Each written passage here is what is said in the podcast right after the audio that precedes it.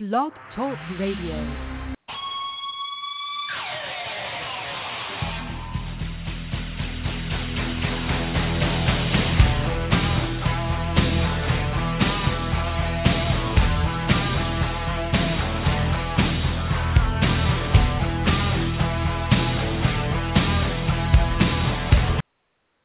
Welcome to Gridiron Blitz right here on Apple Podcasts, TuneIn, ListenNotes.com, and Player FM, and as well now Wednesdays, 10 a.m. on Indie Rap Radio, Indie, IndieRapRadio.com. You get the app there, and right here as always on Blog Talk Radio. Uh, you guys are tuning in to the best podcast talking women's American football, 10 years running, and the NFL. So uh, we have topics coming up today. We got special guests lined up we have Wyn um, Flato Dominy of the WFA Mile High Blaze coming in here in a couple minutes. And then uh, we will talk based on the Alliance of American Football in about uh, 40 minutes with Junior Pardo of AAF Extended on Twitter. So we're going to be talking AAF. And uh, Troy Wilson will be joining me here momentarily as well. We will not have Mackenzie Brooks, Holly Custis, or Louise Bean today, but we will should have uh, Troy Wilson along the way here in a couple of minutes, about half hour or so. So uh, other than that, great action happening all over the globe as Gridiron West had their uh, premier All Star game, second season for them, first All Star game, and the All Star game format 11 uh, versus 11, South versus North.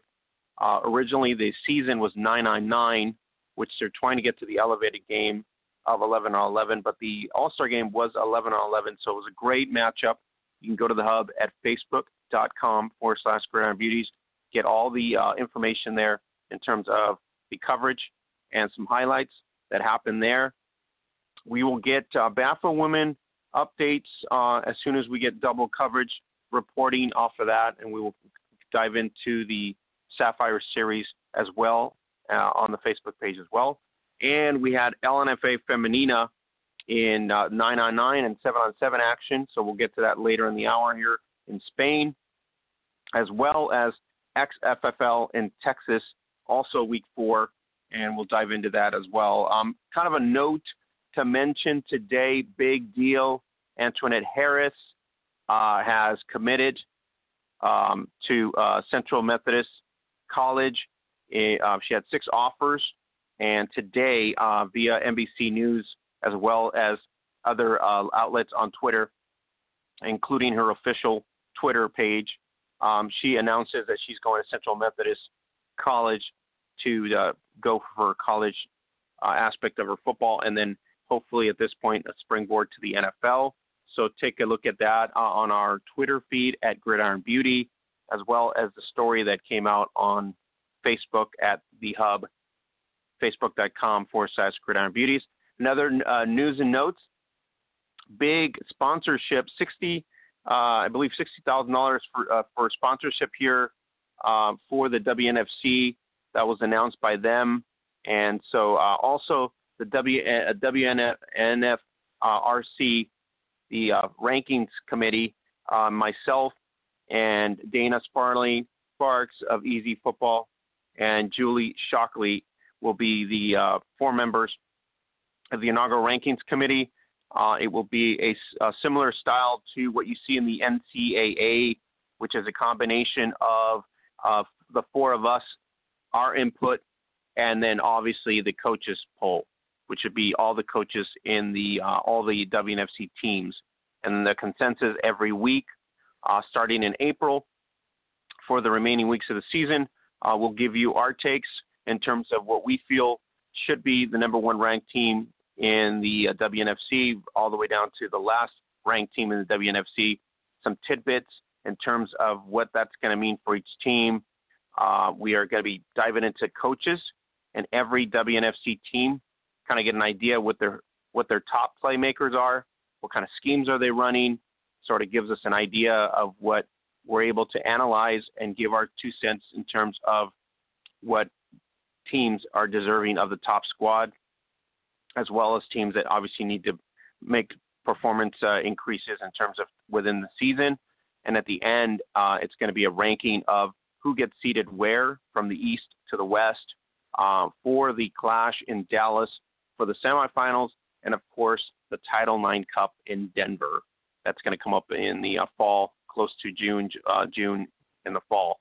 So pretty excited to be working with the WNFC in terms of the ranking committee. It's very important. Um, all the players in the WNFC at this point are going to be uh, the focus for us going forward. Not so much the teams and the history, but for me, it's more of a player standout in terms of the, what the roster brings to the squads. Um, there are teams in this uh, league right now who haven't played it down yet, and there's obviously teams in this league that have played, you know, seasons upon seasons in other leagues. So that's kind of interesting to see how that's going to transpire. It's a big hurdle for the WNFC um, to get themselves up and running, competitive matches week to week, sort of the same concept that you would have with the AAF at this point. So, um, you know, it's going to be a very, very big responsibility coming in to do that. Uh, let's bring in uh, Troy here to talk about that. Troy, how's it going today, buddy? Oh man, a little bit crazy, man. But you know what? We're all living and uh, you know and, and breathing, and we got to be thankful for that, man. So, uh, you know, I'm I'm doing great. All right, Troy. Uh, thanks for making it in. I really appreciate it. I know you got a hectic schedule. I got a hectic schedule, and and Holly and Mackenzie have a hectier schedule as they try to get ready for the uh, the event, and then Louise is trying to figure out how to get to Cancun this weekend. So everybody's got a hectic schedule this this week. So really appreciate you making the time and really appreciate it. Um, you got Troy, the WNFC. So uh, I was invited to be on the rankings committee, which I accepted because I think it's a really good move. Try to get perspective. So we have Dana um, Sparling from the Women's Football Foundation, John Sparks from Easy Football Rankings, uh, Julie Shockley, uh, veteran uh, player as well, and then uh, myself. So that's going to be pretty impactful. And then we combine that with the coaches poll. So we got like sort of an NCAA type of mentality going there, and that's what the WNFC leadership really wanted to do for season one. So it's going to be kind of interesting as we go week to week as we start ranking teams week to week. You know, the great thing about rankings is that they're always arguable, and so you know there is a lot of a, a lot of pressure on on you know the people who are uh, compiling these rankings, but I think is is is very integral to any kind of um, any kind of league, any type any type of competitive league, to have a power ranking or you you know uh, something of that nature. So I just think that's a really good idea, and and and you know what that allows you know uh, fans to chirp in. Of course, it allows the teams to uh, kind of weigh in on their side of it. So rankings is, is, is always a great thing, and it's and you know what, and there's a lot of pride that goes along with those rankings. I mean, listen, when it comes down to it, if you're a player on any of these teams, you want to be mentioned amongst those rankings. You know, I mean, obviously, you know, if some if somebody's going to be ranked a little bit lower, they may have something to say about that. But at the same time, there's still a little bit of motivation or a lot of motivation, depending upon who you are. Um, you know, to to be in those rankings. And, and of course, you have those who don't care about the rankings. What they want to do is go ahead. They want to play all of the games, and they want to win the games. And, and at the end of the season, they'll compile rankings that way. But listen, you know, who's kidding who? Rankings are important. In, in my opinion, if I'm a team, I want to be ranked number one throughout the entire year. That's something that people, you know, can can um, brag about. So I'm looking forward to seeing how these rankings uh, start off, uh, especially after week one. Well, how's it going to work? Is it going to be like from week one, or are they not going to rank until after a certain period of time in the season? So we're working on preseason rankings uh, prior, based on history and past performances, and then as week one comes into play, uh, t- typically by week three we should know exactly who's going to be in what, you know, process. Kind of like you do with the the college football, right? Week three, week four, you pretty much know what's going to happen and who's going to be in the in the in the uh, driver's seat. So our job is really to kind of combine with the coaches, figure out and get one ranking uh, for all teams um, so from top to bottom, uh, 14 points for the top team, all the way down to zero points for obviously the last place team that's not making it happen. So it's going to be pretty awesome and pretty exciting. Um, so I'm kind of excited to do that and kind of get a feel for that as well. Um, Troy, Nike uh, does it again. Um, Serena Williams comes up with the Nike commercial. Uh, call me crazy. So I guess we can kind of reference that to the women's game as well, because nobody thought that these girls could play American football, and everybody's been playing American football for a long time, over 30 years. So call them crazy, I guess. Yeah, you got to you got to take your hat off to Nike for you know. I, I believe that the way Nike is going about things, especially in their recent um, advertising campaigns, that they're on the right side of history, um, the progressive side, and, and I just think that you know the more inclusionary sports are becoming, I think that just draws everyone together. Everyone knows that you know there are you know when it comes to sports, sports really draws people together, and so just by their their ad campaigns and, and being able to be very inclusionary and, and and giving a shout out to the women athletes out there who don't get enough pub as it is. Um, so I mean, I, I just think that they're really doing a great job in doing that. And so again, my hats off to them for that one. And of course, Serena Williams is completely deserving of uh, being anyone's poster child, especially for athleticism and just being the the, the great all time great athlete that she is. She definitely earns um, any accolades that she can get uh, at this point. And you know what? The, the the reality is we're living in more prominent times where uh, we're elevating that type of a, a message where you know women do play athletics and women do play certain men's traditional sports, and I think that's really the reality that we have in. So a lot of pressure, as we talked about, about the WNFC to stand out, as well as uh, you know the WFA to stand out. So in in terms of the women's game, it's really that's kind of where we're at right now, coming into season in this up, up, upcoming season April with the WNFC. A lot of pressure for. I think I posted on on Facebook. This is going to be the year where it's uh, a lot of the pressure goes on the athletes of the WNFC. The hype will be over as soon as kickoff uh, launches. No different than the AAF, right?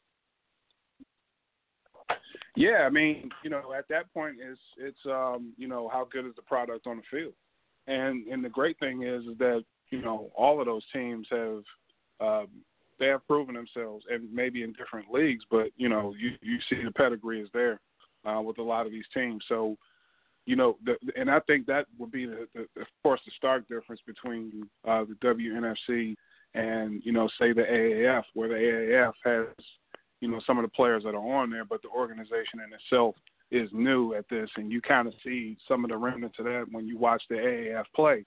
Um, you know, some of that stuff is hard to watch, and some of it is a little bit fun, but you know, for the most part, they're they're starting to struggle right now, and I think you won't see that with the WNFC because again, those teams are are are established. They are, you know, it's just a, a different hierarchy and a different way of doing business.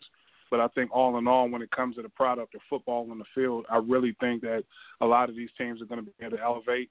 And um, you know, some of them are going to fall back because you know what, the, the competition in, in the uh, WNFC might be a little bit more than say the IWFL um, or the W. Uh, excuse me, uh, uh, the WFA and so it, it's going to be it's going to be very interesting to see who who takes that mantle and becomes one of those top teams in that league, and and some of the teams that may struggle in the beginning and, find their footing late. I mean, these things are all interesting, and, and you know, these and, and a lot's going to contribute to those stories. But it's going to be interesting to watch, to say the least. Troy, we're going to have our Cleveland Browns in the WNFC, right? We are going to have one, two, three, probably a couple Cleveland Brown squats in the first season. Yep. You have to have somebody, you know. I mean, that's just you know that's the way the, the world works. Got top dog, but yeah, I, hope I, I don't want to be that coach.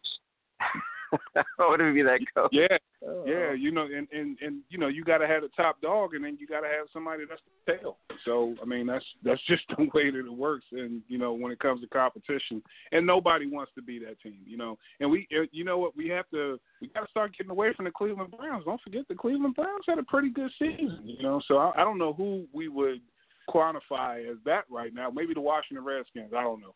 Uh, I'm, I'm really mad at them right now, but uh, I think it's going to be very interesting to say the least, you know, that comes out this season. But yeah, you do not. At least your at least your owner isn't like Robert Kraft, so you got to be at least relieved from that, I guess. you, you know what? I'm not sure, I mean, Look, look, Daniel Snyder just bought a hundred million dollar. Um, he might have oh. got a whole lot of Robert Kraft going on in that on that yacht. So I'm just that's a big boat. So it's a lot of square footage to get into some kind of tomfoolery on something like that. Was, so you know what? I Troy, wouldn't put it past that guy. Totally hilarious, Troy. When that when the story came out, uh, there was a lot of people on Twitter that said, "Why couldn't have been Daniel Snyder to kick him out of the league?" I'm oh, like, what? Man, Where's that love? Listen, Where's that love for the Redskins owner? Oh I was boy. hoping. I was hoping. I bet you like were. Just, I bet you were. Just, just do something. Just do something. Mm. Just, just that that just embarrasses the entire league. That Goodell is just he's just throwing stuff around his all. I want Daniel Snyder to do something so egregious that it's just no way in hell they're going to let him keep the team. I don't want him to go to jail. I don't want Daniel Snyder to go to jail. I don't think he's a bad person, but he is a horrific owner. And just just do something to get him out of the league. Anything. And, you know, wow. I, I was hoping that you know did a Scooby Doo where they take the mask off and, and, and it's like it's not Robert Kraft, it's Daniel Snyder. And he was like, I would have gotten away from it. I was hoping something like that happened, but you know what? My luck isn't that good. But you know, I hope Robert Kraft. I hope he, you know, gets the stuff together, man. But ah, I was hoping that was Snyder, man. I was hoping it was. Yeah, I think he was at the wrong place at the wrong time. Just saying. Yeah, based twice. on reports. little senile, little senile thinking maybe at that age group now. Yeah, what wasn't a very smart move on. They didn't say what did it? What was somebody on Twitter said? Oh, it's not the spa. Oh, it was. Uh, oh, okay, I forgot. no, you didn't forget. You know, you know, you know what? at. I started to get, I started to get a little bit scared because they were like, and we have film, and I was like, please don't show that film. I don't want to see that. Yeah, exactly. You know, I, I, Seriously. uh, you know, yeah. it was regular. And that's TV, And all that stuff came out during dinner time, Troy. That that there just that wasn't going to be good for film. You know what I mean? Just had yeah, dinner. I'm- that, yeah, that's not good. That's that's just not good, man. All right. Um, you guys can go to Zazzle.com forward slash uh, Gridiron Beauties. Get your leggings, tees, everything else up there, up to 15% off. Uh, use the daily codes there. If you're international, no problem. Go to Zazzle.com at the tab, worldwide tab. Get your country code, save money on there as well. If you're in the U.S., you can subscribe to Zazzle Black for about 10 bucks, and you can get free shipping domestic on the in the U.S. So uh, let's go bring in uh, the talented uh, Gwen Flato Dominy of the Red Hot WFA Mile High Blaze Troy, always in the news. This girl has been putting it together since the start of the year, and now she's looking for championship dominance. Uh, Gwen, how's it going? Hey, it's Wyn, but hi, how's it going, everybody? There you go. See, what did I say? Gwen, right? It's Wyn, W Y N. Okay, Gwen. I apologize. I'm sorry. Uh, it's all But good. we're we're just talking about Kraft, and uh, we're just we're just laughing our heads off here, just figuring that out. But anyways, um, how is Mile the place to be? Because it looks like in the Division Two round here, as you go through all the teams, I even talked to the to uh, um, the uh, Vixen. I talked to Jody about that, and how are you able to get everybody over there? There's got to be some sort of commission or Oreos or something going on there. I I wish it was that simple. um, you know, I I don't know. I just I present what I have to offer to to players and you know what my vision is for this team and my goal and um you know, all I can do is hope that people people buy into that and see that and uh know that we're here for one reason and one reason only and that's to win a championship. And um you know, I've I've been very lucky to to be able to. I, I know you're speaking of like Jamie Fornall um, and Brooke Leach, and I've I've just been really lucky that they can see my vision and and that um, they've decided to participate in that. So Yeah, no, I'm I'm already talking about Fornell. We talked to her about personally about how she got apparently uh, taken to Denver, and it wasn't supposed to be that way, and eventually she ends up there. And it's basically I I don't know if she got tag teamed by her other half, and then you know you talked to her, and all of a sudden she got the bug again to play football. So uh, great for you, I guess. Oh yeah, I'm not complaining. That's for sure. That's for sure. Um, you know, I I got an email from her other half, and it was just it was lights out from that point on. Um, you know, as soon as I I heard that she was here in Denver, I was like, well, let's get it on. You know, it's time. Let's make this happen. So. Now, um, when uh, you got St. Louis coming back, that Midwest uh, schedule that you got there, you got the Titans, you got the Slam.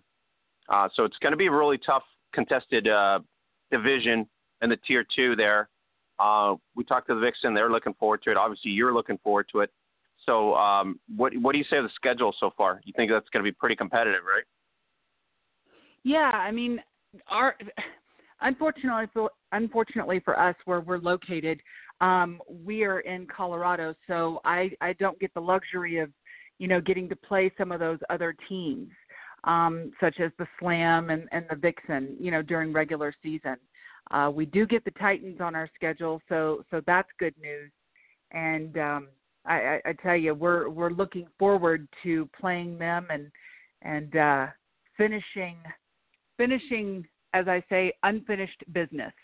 So we're looking forward to it. Have we have we settled on a QB yet, uh, Lori, or are we going with um, we're going with Brooke? Or are, are we still working that out?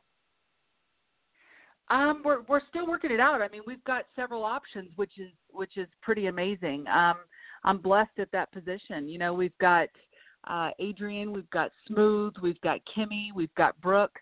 So um, I can't complain there. And you know, we've got another month of working out uh, you know them throwing the ball and earning spot. We'll see what happens. Are they all? They're all multi-talented, right? So they're not going to play just quarterback, if, depending on how many quarterbacks you're, you're going to have on the roster. Are you are you going with three quarterbacks on the roster, or are you just keeping two primary quarterbacks? Huh. That's you know that's a tough one. Um, we'll probably have three on the roster. Um, yeah. But like you said, they're they're pretty talented. Um, Smooth is you know one hell of a receiver. Um, she's been an All-American receiver. Um, Adrian, um, she is you know a linebacker. Uh, Kimmy is a safety. Um, you've seen Brooke with the Titans. She can throw the ball, and she's you know she's played corner um, before. So so we're we're pretty blessed in that sense um, that they're able to to pick up other positions if needed. Defensively, you got Hernandez out there. Um, who's on defense that fans are going to get to know that maybe were all stars? Oh, good lord! Uh, all of them. I mean, Yo Yo, she's amazing. Uh, number four, and then we've got um, Sean, Sean Brigham, number fifty. Um, she's our nose. She's she's unbelievable. Um, she, you know, goes in sometimes at, at fullback as well. So she's definitely a threat in several different areas. Um, I, I'd like to think that, you know, our defense is is probably one of the better defenses. I'm I'm proud of them. I mean, our our dark. Now the league has changed uh, from last year to this year. Changes have happened. LA's dropped off. We got Cali War. So there's a lot of things that happen in the WFA in terms of a year span, and that happens almost every year since you know since I've been covering it. There's always been you know shuffles in leagues, teams moving from one league to another, things like that. But uh, stability in the last three years has been kind of a normal uh, with certain teams. So mm-hmm. you know Los Angeles re- rebranding themselves Cali War doesn't really change much in that sense in terms of the tier one mm-hmm. uh, scene. But uh, what was your biggest you know takeaway from the off season so far before we launch, you know, in April? For for my division or overall? No, overall for the for the brand, just for the league itself overall. Um, I guess I would have to say that we've been making a lot of changes, um, and and trying to implement new things and focusing on some areas that I don't want to say have been neglected, but um, haven't been in the front as much so I've been really excited about that. I mean, you know, this is our 10th season in the WFA. Um, not the Blaze, but overall, the, the 10th anniversary for the WFA. Um, so, you know, we're, we're a staple. We're there. But what we need to do and what we have been doing in this off season is um, really digging deep and looking within our league at what we can do to improve the areas that we need to step it up and um, really focus on. And I think that we've been doing that in the off season, and and it's showing. Now, uh, when you have a, a, a PAC that we talked to Jody about, mm-hmm. uh, Redlander, which was really nice. Uh, I believe it was started by yourself, from my information that I gathered. Yes. And so mm-hmm. that was important. That's something that is similar realm of you know the NFLPA in, in, in a lot of senses, which is feedback and constructive things to happen. Obviously, we have, we don't we're not earning money yet in terms of contracts and stuff like that, but the the input is always nice to have in terms of how to better the league from a player perspective or how to improve things from a player's perspective in terms of you know preventing injuries and things like that. Um, on an owner side, um, what was some of the things that you guys are doing? Are you guys also doing that kind of thing on the owner side, kind of combining a handful of owners just to kind of uh, you know forge the brand forward? Um, we definitely we have an owners group um, where we all talk and we you know discuss our opinions and ideas and um, you know we meet constantly you know in that group. Um, the the whole purpose of the PAC was you know a place for players to come in and talk, a place a, a place for players to learn, um, to vent, whatever whatever they needed to do um, and then to have that gap um, sealed up to where we can have communication between players, owners, the board, Lisa. You know, everybody's on the same page now, and everybody's voice can be heard, which is which is pretty. To me, that's a that's a pretty pretty amazing thing um, for players because you know you know how it is. I mean, you play football, you know when the league starts, you know when it finishes, you know when your games are, and that's that's the gist of it, right? Um, how many players really get to have their voices heard by other owners or even the board of directors to be able to have their their ideas implemented? And the owners are pretty darn receptive right now. They're pretty excited to hear what these players have to say because a lot of times owners think that okay this is the the main issue that a player has. And it turns out it might be something completely different you know? And i can't tell you how many times i've had players talk to me and have had some sub ideas that i've been able to implement. Um, they may not have the the resources or or whatever to get that idea going but just the fact that they can they can voice that to me and and get things rolling, man, that's amazing. So mile high top dog here. Let's bring in uh, Troy here to pick your brain here uh, on what we're, we're going to expect for 2019. So go ahead, Troy. Hey, Wyn how's it going? Hey, how are you? Doing well, doing well. Um, I'm going to get right to it. The motto for the Mile High Blaze this year is unfinished mm-hmm. business. You guys came up on the on the right side of things against San Diego, and then you ran into a little bit of a buzzsaw with Minnesota. And I know that's got to leave. You know, it's kind of stuck in your craw. You're looking forward to getting back to playing football this year. Tell me about the mindset of the team. To me, it seems to me like you guys have you've already got your rally and you guys have got a motto for the season. So you guys have to be chomping at the bit to get this thing started again to see where you can end up this year. Tell me where you think things will be a little bit different with the team this year as far as how, how far you guys go in the league. Well, I, I think that um, I, I'll tell you, I'll, I'll be honest with you. I think one of our issues um, when we played the Vixen was we gassed out um, we got up there in that humidity and we gassed out. And I think that the girls, when they realized, you know, what was going on with that, um, I don't think you'll see that same issue this season. Conditioning, you know, we brought in a strength and conditioning coach um, who, who's not messing around with these girls, and they know what it's going to take on that end, you know, to keep progressing. So I think that they they've seen um, you know what happened last season. Uh, same thing the season before. You know, it it it just sucks getting one game uh, away from the national championship two years in a row. It happened with the Slam, and then it happened with the Vixen, and it's just it's not going to happen again. It's unacceptable, and um, you know everybody's on board with doing whatever it takes to get to that next level, whether that's you know simple conditioning or whether it is you know practicing um, you know five nights a week, whether it's on the field or in the classroom, no matter what it takes. These girls are committed 110%, and and that's and that's all I can ask for from them. This is serious business with them. That's it. You know, when you have a mindset change like that, um, well, I'm not going to say a mindset change. I'll say a mindset tweak because you guys are already a winning program. You guys have have, have uh, solidified yourself as one of the winning programs in the WFA. You guys are a quality team, but now you have, you know, you, it's a tweak to the mindset.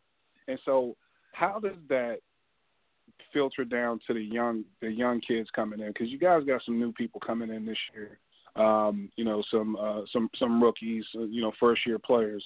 How do you think that you know the culture that you guys are establishing right now is filtered to them? Has it been easier to get the, get the younguns uh, motivated, or do you find it a little bit still difficult to try to get them in line and and, and get them ready for the season? Um, you know, I want to say it, it, don't don't take this, you know, as a hundred percent, but I want to say we have about thirty, at least thirty rookies um, ish. Wow. And that's, the, that's the, a lot. The, yeah, yeah. And the big thing that I, I want to say has been different this season is the vets. They have no mercy with with the rookies. Um, they expect the same thing from the rookies. There's no excuse of I'm a rookie. I didn't know. You know, you need to learn and you need to get that figured out and you need to get it corrected and you need to make it happen and the vets are holding them accountable. Um, you know, each vet is responsible for a certain particular rookie. Um, so they're responsible for making sure that you know they're studying, they're in the classroom, they're on the field, they're in the gym, they are in all of the the chats, they're in the live streams. You know, they're taking their tests. Our coach, you know, makes the girls take written exams and stuff. I mean, they are being held accountable and and that I think is something a little bit different this season than it has been in the past, especially when you have as many rookies as we do. Beautiful, beautiful. And my, and my last question uh, for you, I, I wanted to know, um, uh, just wanted to get your thoughts as far as um, the, you have a new league, WNFC. Mm-hmm and you know it's in, in it's in direct competition with the WFA. I wanted to get your thoughts on you know what you think about that, and also excuse me, and also your thoughts as far as how the women's game is going to start progressing maybe in the next five years. Because it seems to me like it's an uptick in participation throughout the entire world. I mean, we cover this all the time, and it just seems like more and more women are being involved in the game of tackle football. So, your thoughts on you know, with the new league coming in, and also your thoughts as far as the future of women's football. Sure. Um, of course, we're talking about the WNFC, I'm sure. And, um, I, you know, look, I, I wish them the best of luck. Um, I hope that they do what they say they're going to do, and I hope that, um, you know, whatever that may be, I hope that it's successful. Um, I, I've got to focus on my team and my league and making it better and um, taking things to the next level for us, if that makes sense.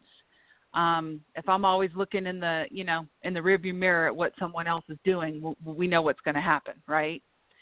Awesome. So, yeah, exactly. Um, yeah. So so with with the WFA, um, where things are progressing or how women's sports are progressing, let me tell you. I mean,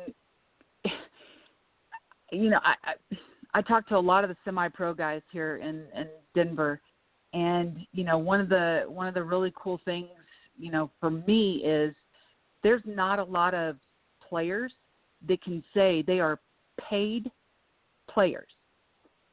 My girls have been featured in, you know, let's just say the Adidas commercial, right? And the Von Miller commercial. Between my players and some of the the Cali players, they've been paid well over thirty-five thousand dollars.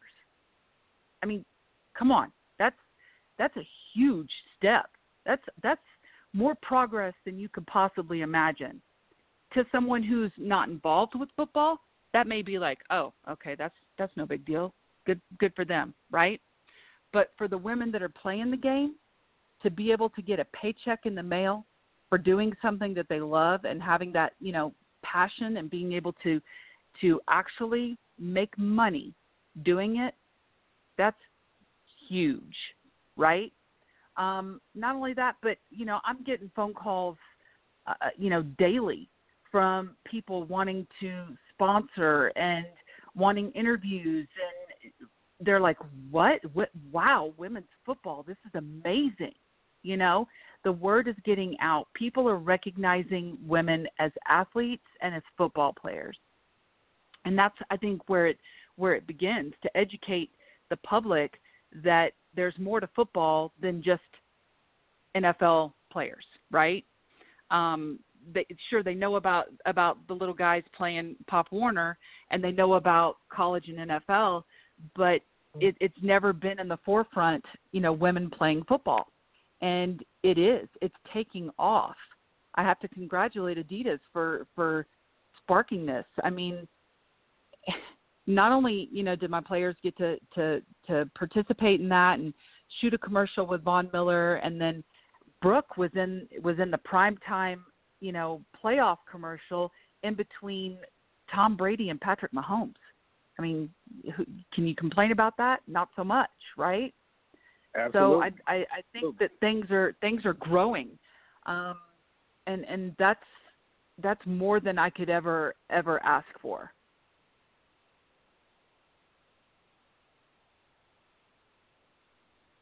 I, I definitely, yeah, and exactly right. And and I just think, I mean, we were talking about this earlier in the show, and I just love the way that you know is is is everyone is the the progression that you see, um, you know, around the country, and you know, being inclusionary and just giving recognition. I just think, you know, I, I think inclusionary is not necessarily the word that I would look for. It's more so recognition because it's, you know, I mean, women have been playing, you know, these sports for the longest time and I just think that the recognition um, that the ladies are getting for you know for all of the athletics, but especially in regards to women's football, I just think it's tremendous. So I, I, I love what you guys are doing out there in Denver. I'm rooting for you. Um, definitely to be looking forward to seeing how you guys progress this season. So you guys are to have a fantastic season. I'm convinced of it. Uh, no jinx here, but you know please come back and see me again because I, I definitely enjoyed the conversation and we enjoyed having me on the show. Well, thank you so much. I, I really appreciate that, and I appreciate the kind words. It means a lot. Thank you. Wyn uh, we are anticipating a huge summer, it's like a girls' summer in the U.S. between the two leagues. Your brand, pretty much already staple, you know, 10 years in, survives pretty much every other league that we've had in place.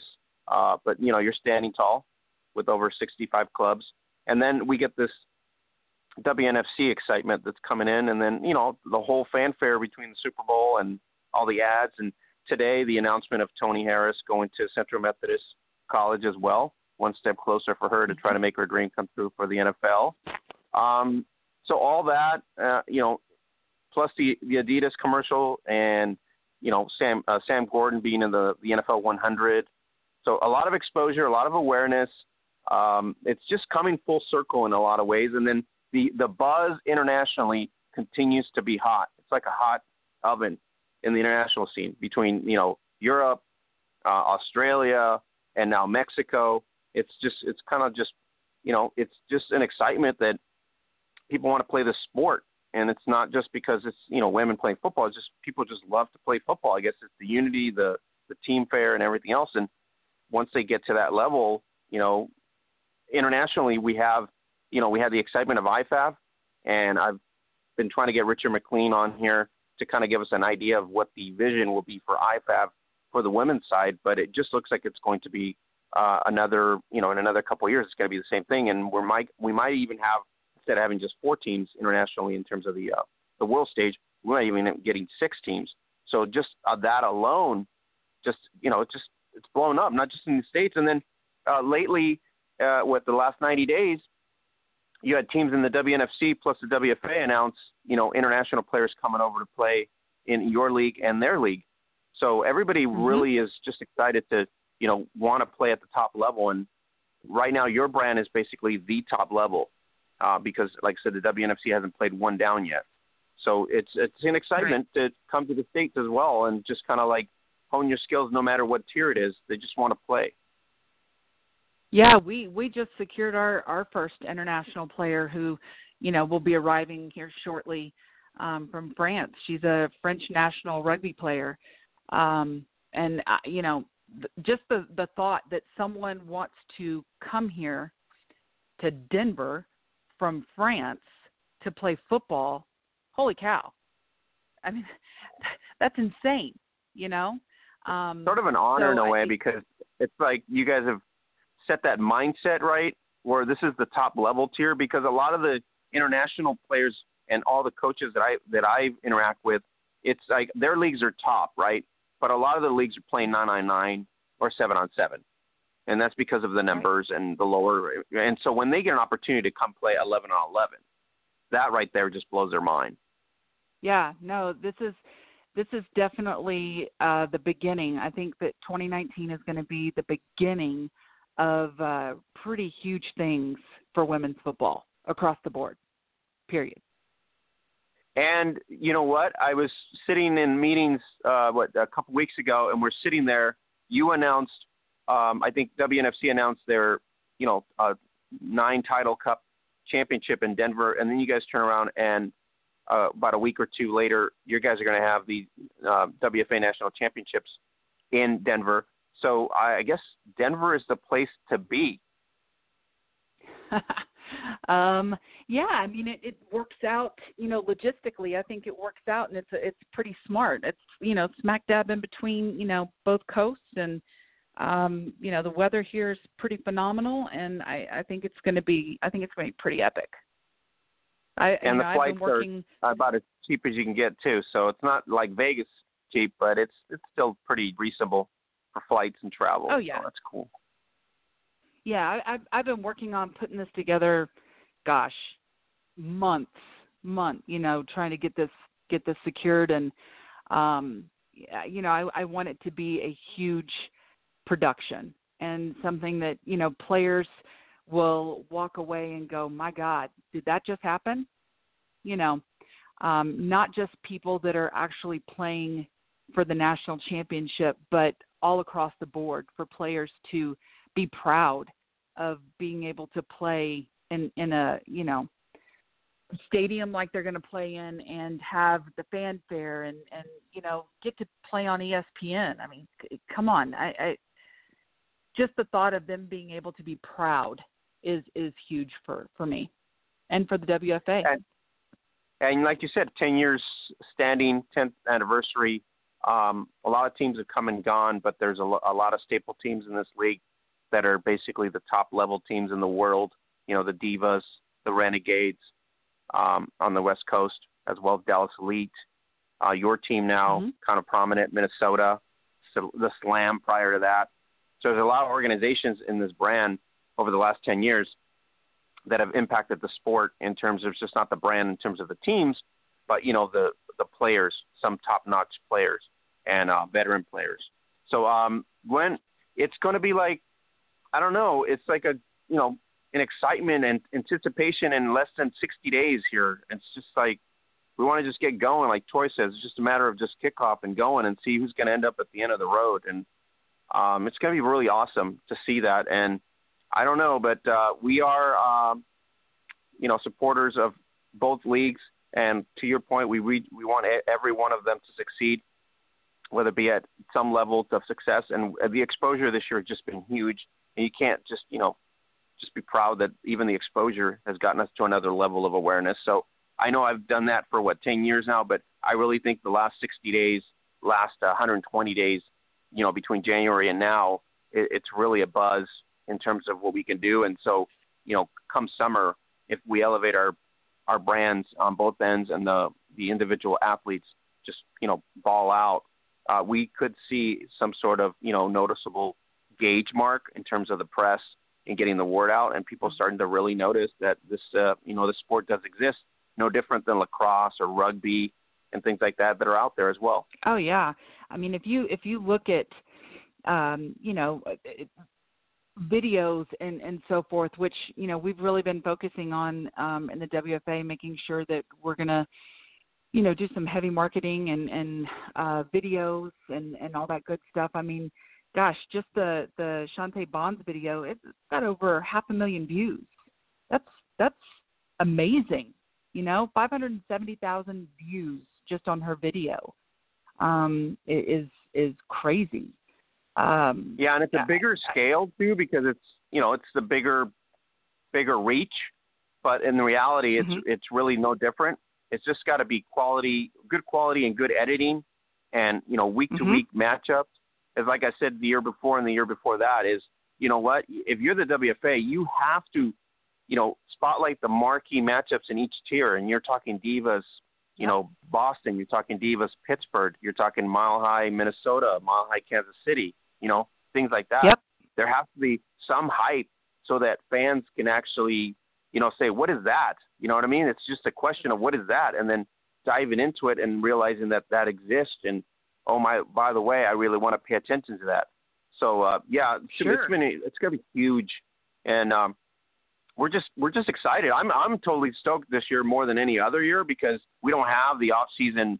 You know, oh by the way, this league is shifting and these teams are shifting. It just it's really what we have now is a staple brand uh, for 10 years out, and then we have this excitement of this brand new model for the same sport and which one is mm-hmm. going to just take everybody to another level of awareness and to your point if it's both that's just a benefit to the sport anyways sure sure um yeah i mean it it's the goal here is for for women to be able to play football and to do it on a big stage right yep for everybody to be able to enjoy the product and for little girls to be able to to know that they have a place to play as well.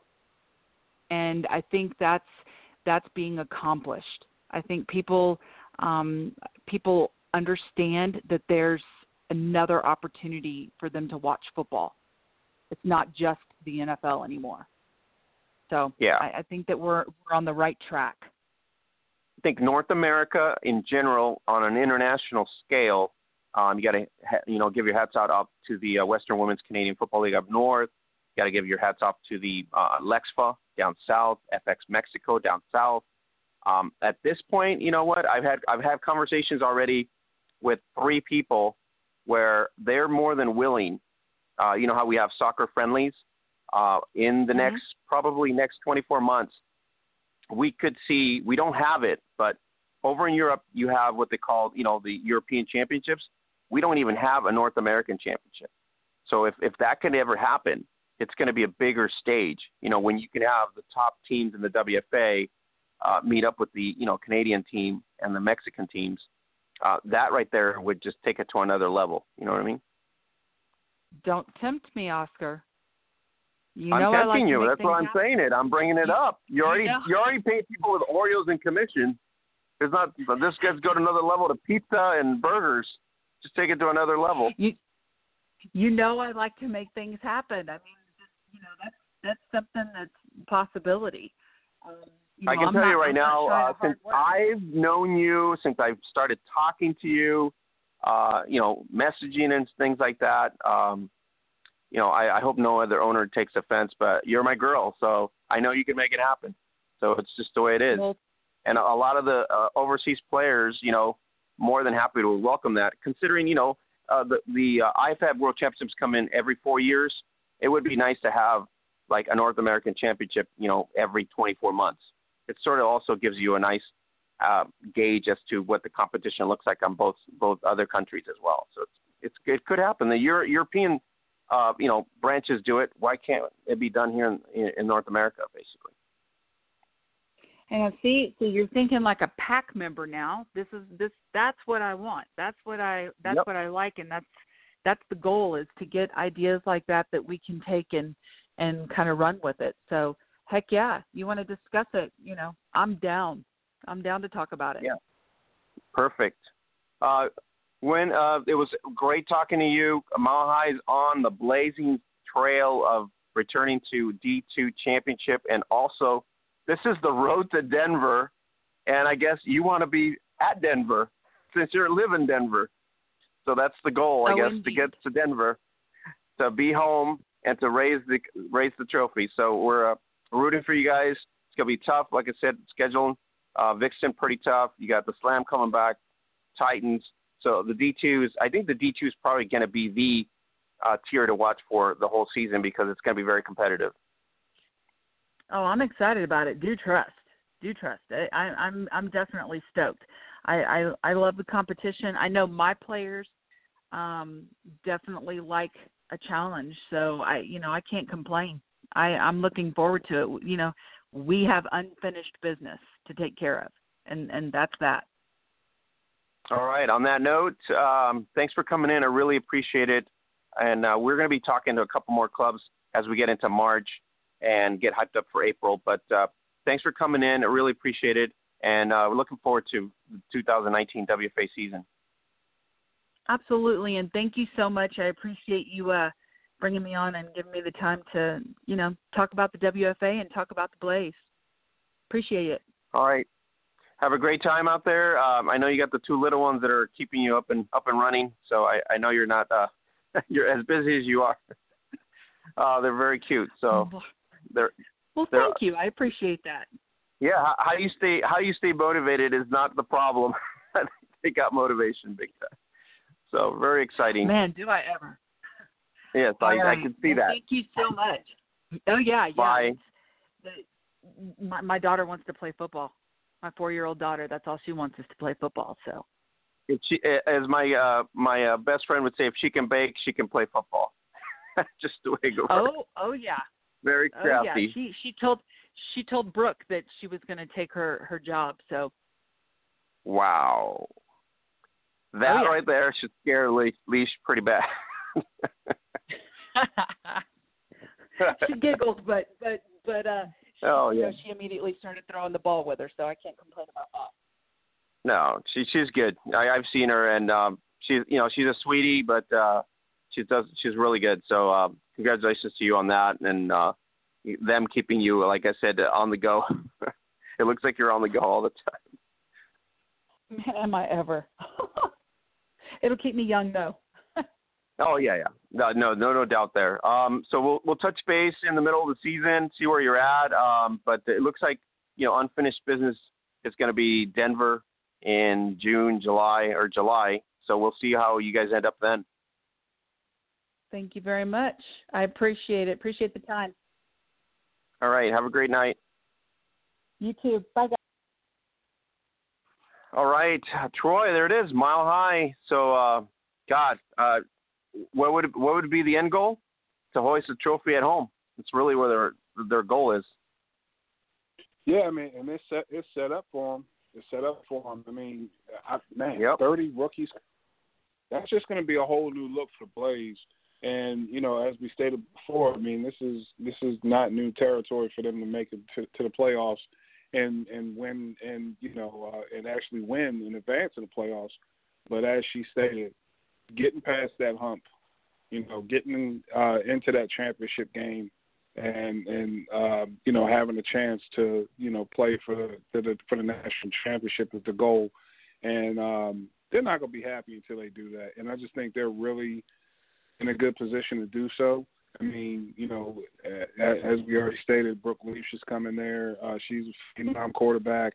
Um, they got a lot of parts in place um, on that team. I mean, and, and they're already adding to an already talented roster as it is. So I'm definitely looking forward to seeing what they do this year. I'm very excited to see how they, um, you know, uh, how they navigate through this season because I noticed they are really chomping at the bit and changing the things that they changed you know, uh, changing the conditioning, and it's and, and you know what? That's that's a great thing that she stated about you know them having uh, what she felt like was stamina issues when they got up to that humidity, and you they don't want to have that anymore.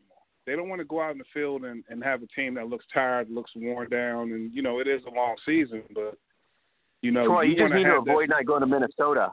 That's it. Just your goal is not hey, to go to Minnesota. But you know what? that that's true. But you know the thing is, is that you you want to beat anybody anywhere. So if you're sure, conditioned sure. enough to do that, you you can play out in Vegas somewhere. You can play in uh New England and and uh you know up in Massachusetts up in January. Wherever you can play, you can get it done, and that's it. it really comes down to conditioning and, and the fact that they change, you know, how they do things in their regimen. I just think that speaks for itself, and I want to see what happens. I want to see if that really puts them over the, over the top. They got a lot good going for them right now, and um, you know, again, just looking forward to seeing how they play this year.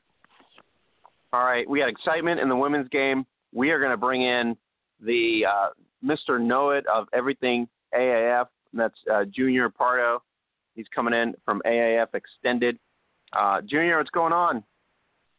Hey, what's going on, Oscar? How are you doing? We're doing great. We're just talking women's football and the explosion that it is internationally and domestically, and so sort of the same buzz that we get for the AAF. So, um, Yeah. uh, Junior, my San Diego Fleet, they finally get a win on the. They finally get a Yeah, win they- on the Fleet. yeah. Well, they- they got a second win. Well, yeah, but I'm just saying one. they got a win. Two and one right now. Yeah. Yeah. Yeah, and it was a and it was a good win too at that. A very good win. J- Jaquan Gardner Yeah, with the 83 explosion. Oh yeah, 83 yard explosion that he had over the middle. That was that was a great run. Back to back games with 100 yards. I mean, it's very exciting to watch. All the teams other than, Birmingham and the Apollos, you know, step up to the to the challenge. Yeah, no, it's it was kind of interesting week in that sense. Um, at the same time, we had uh, you know uh, the Commanders go down, which we anticipated last week. They would probably be a better squad, but then it didn't work out that way. So, Commandos really, uh, you know, that was probably one of the surprise out of the week, the, uh, the takeaways. But the Apollos continued to Yeah. roll.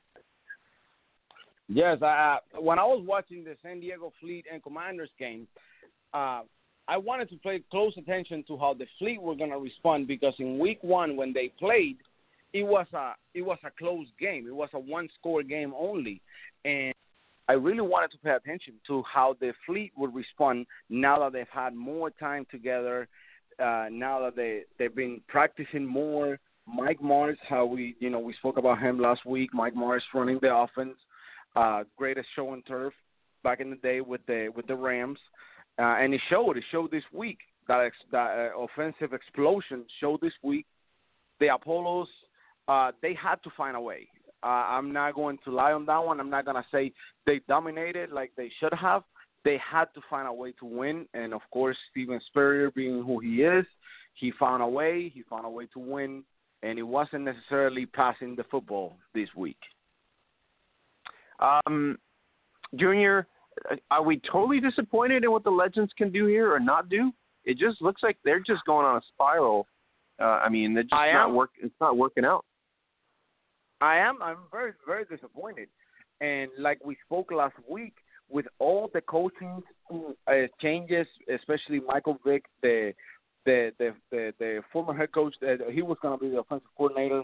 Then the the the the person who was going to be their head coach also left, so they had to scramble for a coaching position. Um, yeah, I'm very disappointed. Very disappointed on everything that's taking place in Atlanta because that was one of the markets that everyone was excited about. Yeah, and, and Richardson just got off. It's just like they had no answer for him, and it just became just No. the the Trent Richardson show. Yes, and uh, speaking of Trent Richardson, um, he's only averaging two and a half yards per carry. Uh, we're seeing that yes, he's scoring. He he has all the, the the touchdowns for the Birmingham Iron, but he he needs to show more productivity, other than inside the ten yard, inside the, the the red zone. You know, the within the ten yards. Uh, he, that's where he's showing productivity. He's just touchdowns in the red zone. He only has um, he had 46 yards in the game, two and a half yards per carry in the season. Uh, we I want to see more from Trent Richardson. I want to see his vision. I want to see if his vision is going to improve, like it was back in Alabama, or are we going to continue seeing the same problems that uh, eventually got him out of the NFL and into the AAF?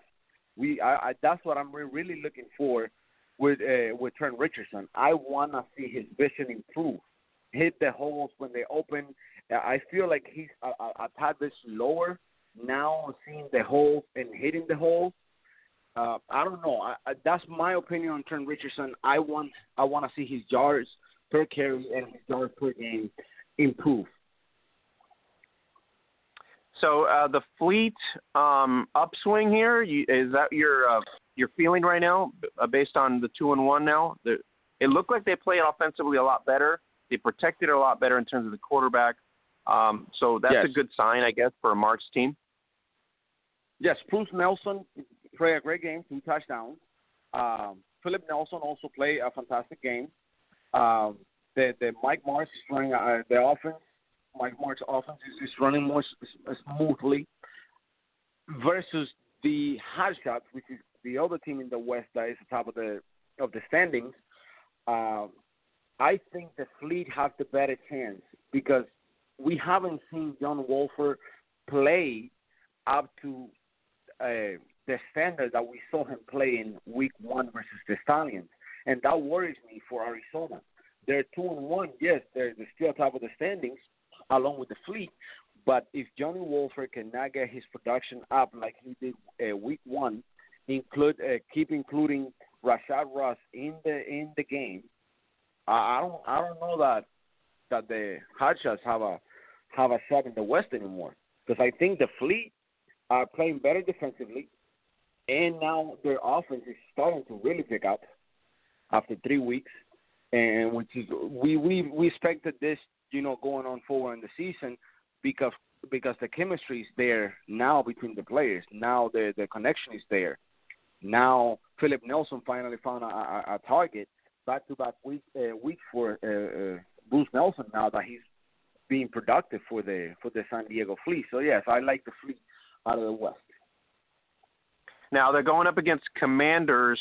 Uh, a rematch, and that was uh, I think a 55-23 victory by San Antonio. So a different offense here coming into play against San Antonio. San Antonio sort of uh, kind of slid a little bit there, so it's going to be a good matchup in in terms of that. But uh, combined, I think the score was 55-23 for between the matchups. So um, yeah, one of those wins obviously is against yeah. Atlanta, which is probably you know not a, something you want to have your hand uh, your head on. Yeah, nothing. Other than that, on.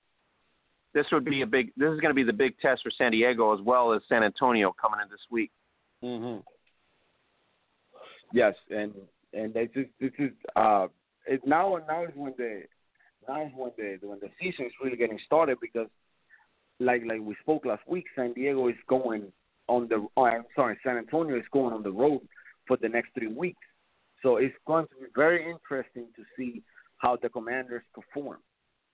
Now I want to keep my eyes on them, see how uh, Coach Riley, Mike Riley, uh, uh, operates in uh, away territory. I want to see if they can eliminate the crowd, the, the opponent, the, the opposition's crowd out of the game to eliminate them out of the game completely. I want to see if the San Antonio crowd travels well because so far they they attendance wise they have the best attendance in the AAF. So if they can travel well, then San Antonio has a has a real shot at winning at least two of the next three games on the road. Now, Junior, we talked about Memphis, uh, the D being solid. This week, the play from the Express way above what the Legends play was. Um, you know, Legends have a tendency to get early leads and then give it up. But uh, Memphis yes. is really riding on their uh, defense, and then obviously their play of their quarterback this past week was pretty exceptional. So even though their record doesn't, you know, show it yet, it looks like to your point last week, it's just a matter of them getting going offensively, and maybe we could see a Singletary, you know, team that's obviously going to get a win. Yes, and and we spoke about it last week, where we thought that the problem would be it was the quarterback play for Memphis. They finally made a quarterback change at halftime versus the Apollos, the best team in the league right now. And Zach Mettenberg came in and he passed for two touchdowns, one on third and 19. So, to to our point last week, that was that was what they needed. They needed to increase their, their offensive level level of play to compete, to have a shot, and of course include Zac Stacy. Zac Stacy wasn't much of a factor because the Apollos have the most, uh, the, the closest NFL talent in the AAF. It, it seems like everybody in the Apollos at one point or another was in the NFL, and they are the, the, the closest NFL wise, talent wise rather, that this, this league has. So Zac Stacy couldn't really get it going, but Zach Mettenberger, he was able to find deep shots, get the, the two scores, which he managed in one half. He managed to do in one half what Christian Hackenberg couldn't do in in two and a half games, which was score passing touchdowns. So yes, it's, it's now I really want to see how the, the Express is going to start performing now that they made a quarterback change finally, because their defense is very solid. They have a very good defense. Now they just need offensive help.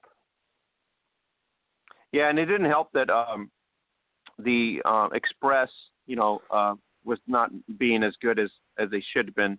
But uh, other than that, they tightened up their defense. Everything looked good. Uh, open receivers as well, missing open receivers early by Gilbert. So if he if he hits those targets, yes. we could have seen a different outcome. So, uh, but you know, yes. it, obviously, dual threat at quarterback is pretty good uh, dual threat. So we'll see if you know going forward. So more promising.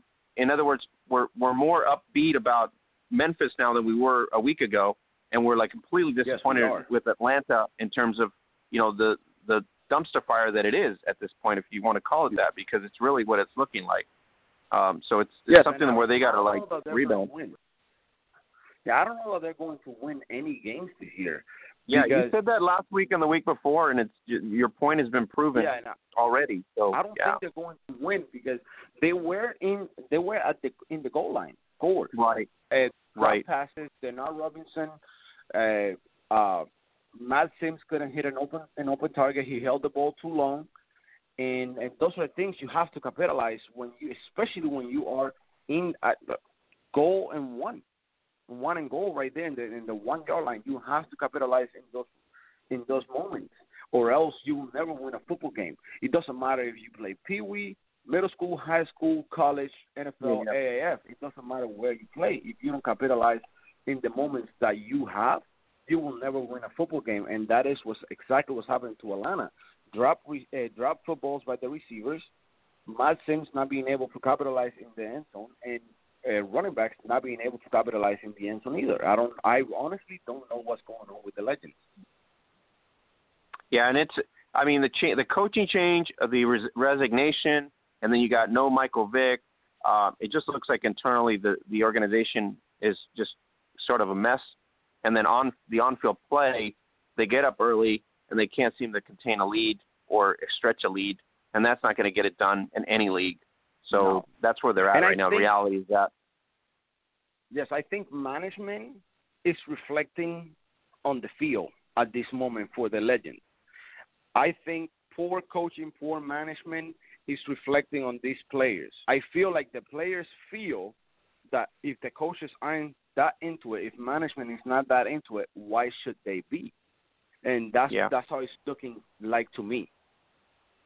Yeah, because it's if it's timid play, as one coach told me before, then you're going to lose every time because you got no mm-hmm. you know no muscle and no no attitude.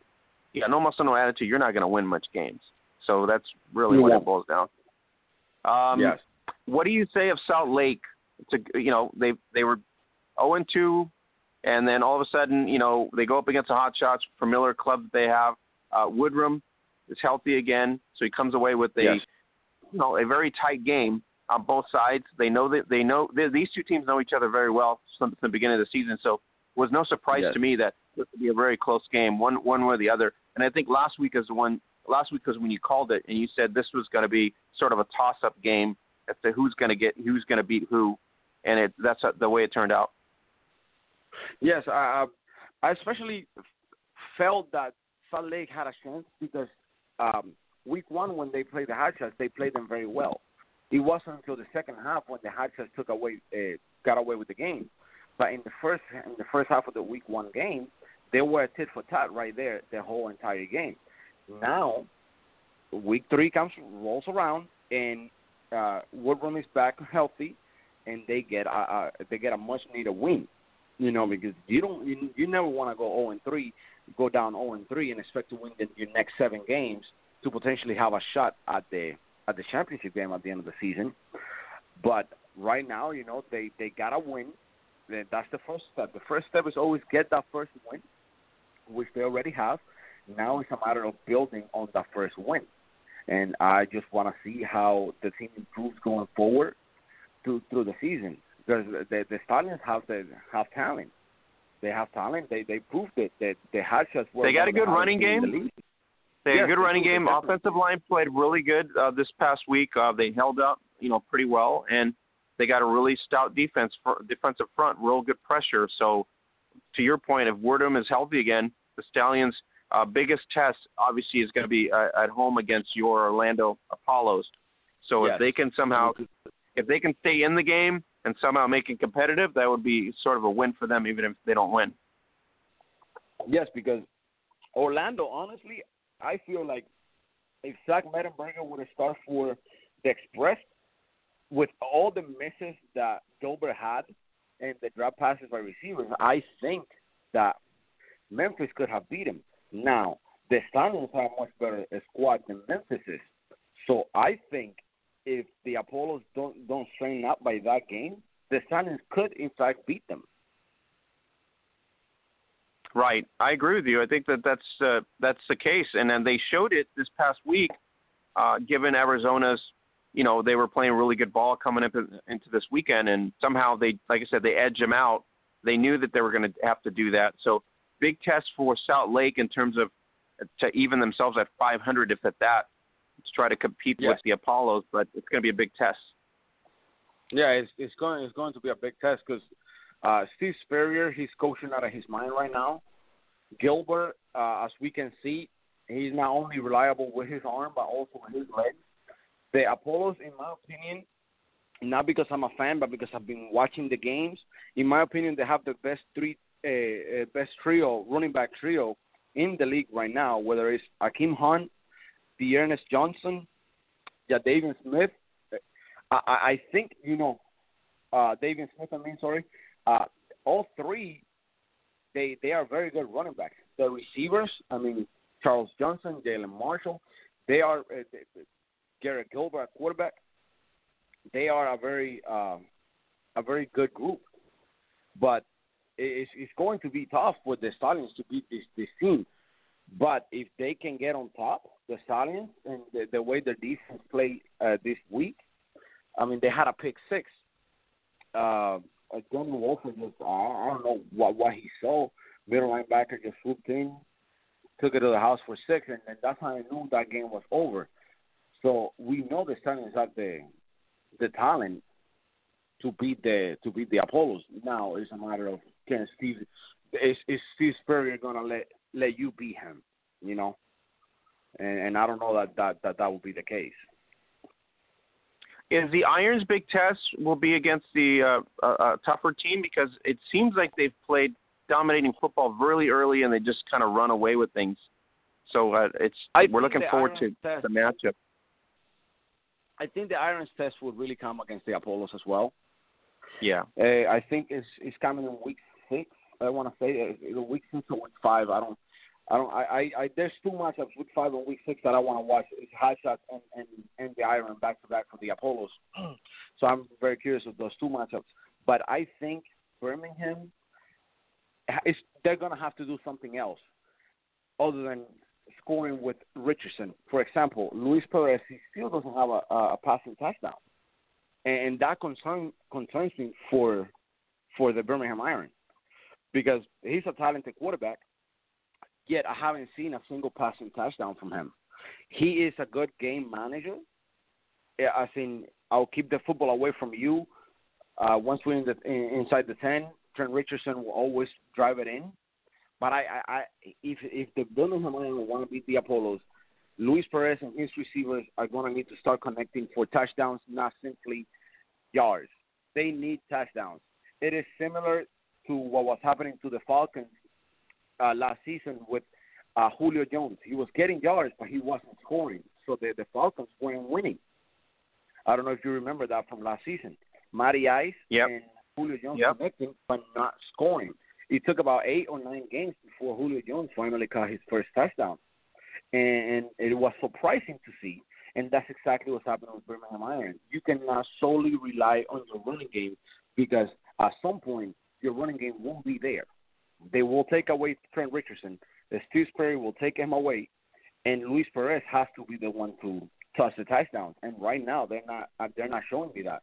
Defensively, the Iron are, are stout.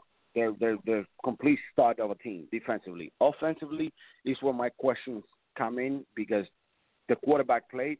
Luis Perez needs to needs to score a touchdown. Quinton Patton, I don't know who's gonna hit who who he has to hit, but somebody has to score a touchdown, a passing touchdown to beat the the Apollos, and I I believe that's the biggest test for the Irons. Now, uh, just Josh Woodrum would be instrumental this week. Uh, I think 22 of 31, 178 yards, one TD, two point conversion. Yes, touchdown, two point um, conversion. former, yes. Yeah, former Liberty University scholar. Um, so at this point, uh, it's really what Salt Lake needed going forward here, kind of putting an effective offensive scheme together. So um, managing the clock does pretty well. Hasn't turned over turned the ball over, you know, at all. So at this point, yes, uh, Salt Lake's got to feel good with going with Josh. Oh yeah, the moving forward, they they have to feel very comfortable with Josh Woodrum. He he's proven that he can win, that he's a winner. Uh, again, I'm not gonna fault him for week one. Week one, John Wolford, he just had a extraordinary performance and the Salt Lake Stallions defense couldn't keep him off the field. But other than that, Woodrum he he played a great week one. He played great this week, week three. Uh, I think moving forward, the the Stallions have a real shot at uh, winning. I'm not gonna say winning the West, but improve over 500 or go over 500 for the year. Now I, I'm kind of seeing the Nelson Spruce connection to the, you know, the uh, Warner Bruce connection. Uh, I think uh, uh, Nelson Spruce had two touchdowns uh, this past weekend, 50 yards, four yes, receptions. Two touchdowns. So it's complementary to the uh, San Diego offense that we didn't see in the first two games. So uh, to your point, the adjustments by Mike Martz is starting to kind of pay dividends here. So if Nelson can keep this uh, solid play up uh, offensively, the fleet will finally look to start, uh, you know, managing correctly here. And um, their defense is pretty good in in terms of containment. So if their offense gets going here, um, I think Nelson had almost 200 yards, two touchdowns, and an interception, plus 17 of 25. Yes. So if Mike Martz can get this, you know, greatest show on turf in the AAF, then we're really going to see a really good matchup going forward against maybe the Apollos. Yes, and I, I, I right now until the hot shots prove me differently, especially offensively. Uh, my favorite to win the West will be the San Diego Fleet. I would say the San Antonio Commanders, but their level of play, I think that loss versus the, um, my God, versus the Apollos, uh, uh, affecting them in some sort of way, because they had no answer. Thirty-one to eleven, it was was the score of that game. They they they had no answer for the Fleet, nothing. So moving forward, I think the Fleet in the West are my favorite right now, as of right now, to win the West after seeing them play for the last couple of weeks, two wins, back to back wins. You know, I think right now they are my favorite to win the West, especially if Mike Martz can get the the offense really going, high tempo offense. I think they have the better shot right now. They are to me one of the better teams in the West, if not the best team in the West. Junior, you talked about the week one jitters where it's like they had a scrimmage, didn't really play the games. So we're really, you know, last week you said, hey, we're we're, working into week five, which is a real true t- uh, test of what every team's going to be able to do going forward. And I think to your point last week, this is it. This is the week we're going into week four and week five. Here is where the comfort zone now relies with offenses and defenses and what they're capable of doing. So going forward, I think uh, some, certain teams, maybe not Atlanta at this point, but everybody else is going to start to elevate their competitive nature. Yes, and I, I'm expecting the one team I do expect not elevate completely, but show what they what they can really do is express now that they made the quarterback change. Uh, Birmingham, I'm not worried about Birmingham. My only worry is quarterback play.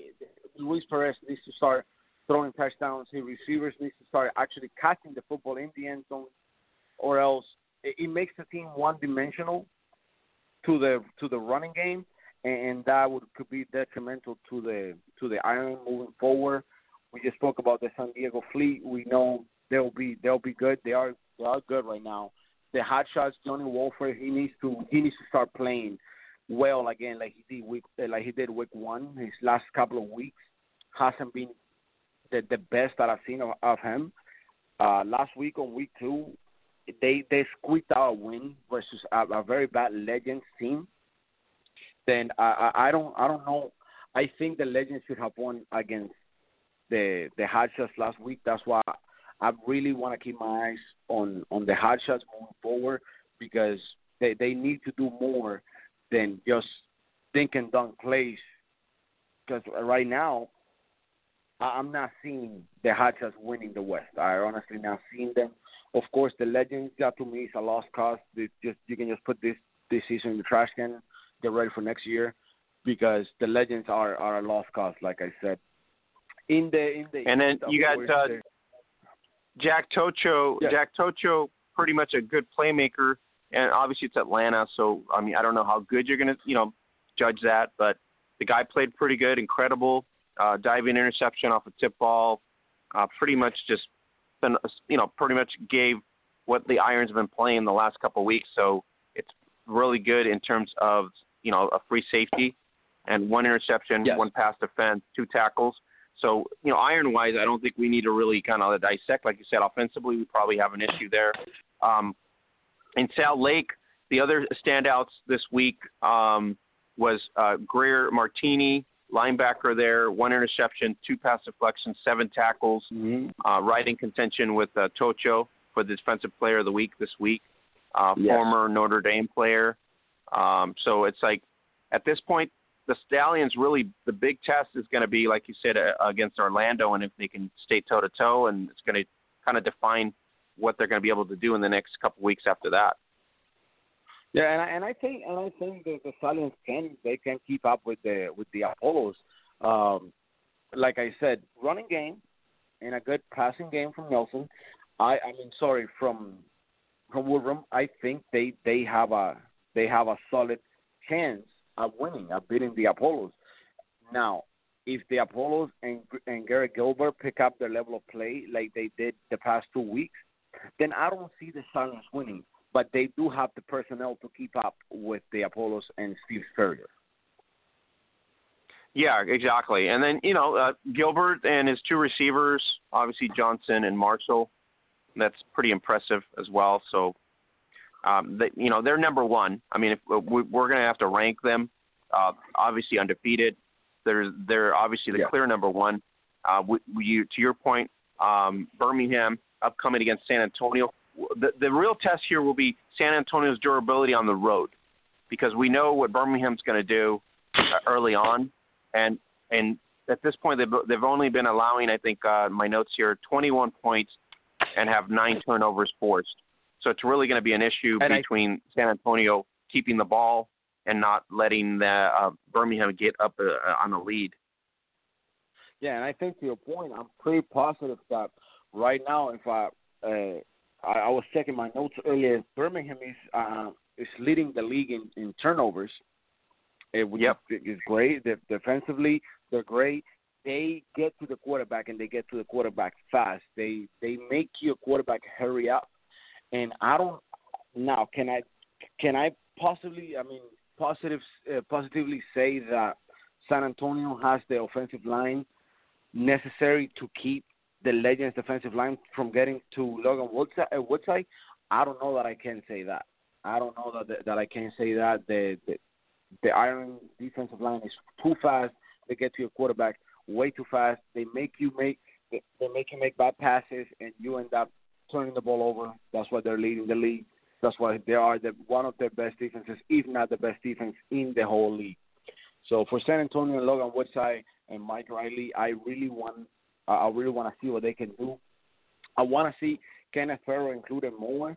He wasn't he wasn't a big factor versus the San Diego Fleet either. Uh, week three, and I think that was also another problem for the uh, Commanders. They didn't include uh, Kenneth Farrow. I went when I turned on the game.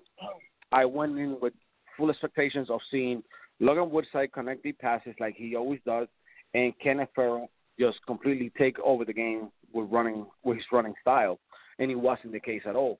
San Diego had a plan, and they they they completely eliminated uh, Kenneth Farrow out of the Antonio game plan.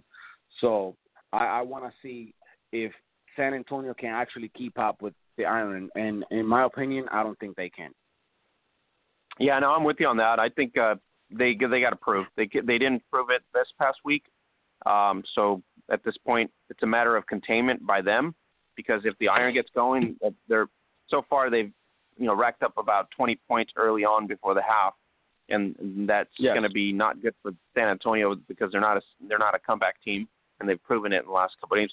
Um, can it can it be the trap game for San Diego against Memphis since they're playing uh, this past week? They played a lot better. Could this be a trap game for the Fleet? I don't want to say it's going to be a trap game for the Fleet simply because they the the, the quarterback change where yeah the quarterback change was great and we could see what Zach Mettenberg could do. I don't want to say it's, it's a trap game simply because they're not proving anything else other than defensive wise. The only reason they were able to be uh, be close with the uh, with the Apollos is like you said, Garrett Gilbert had a an off game passing the football.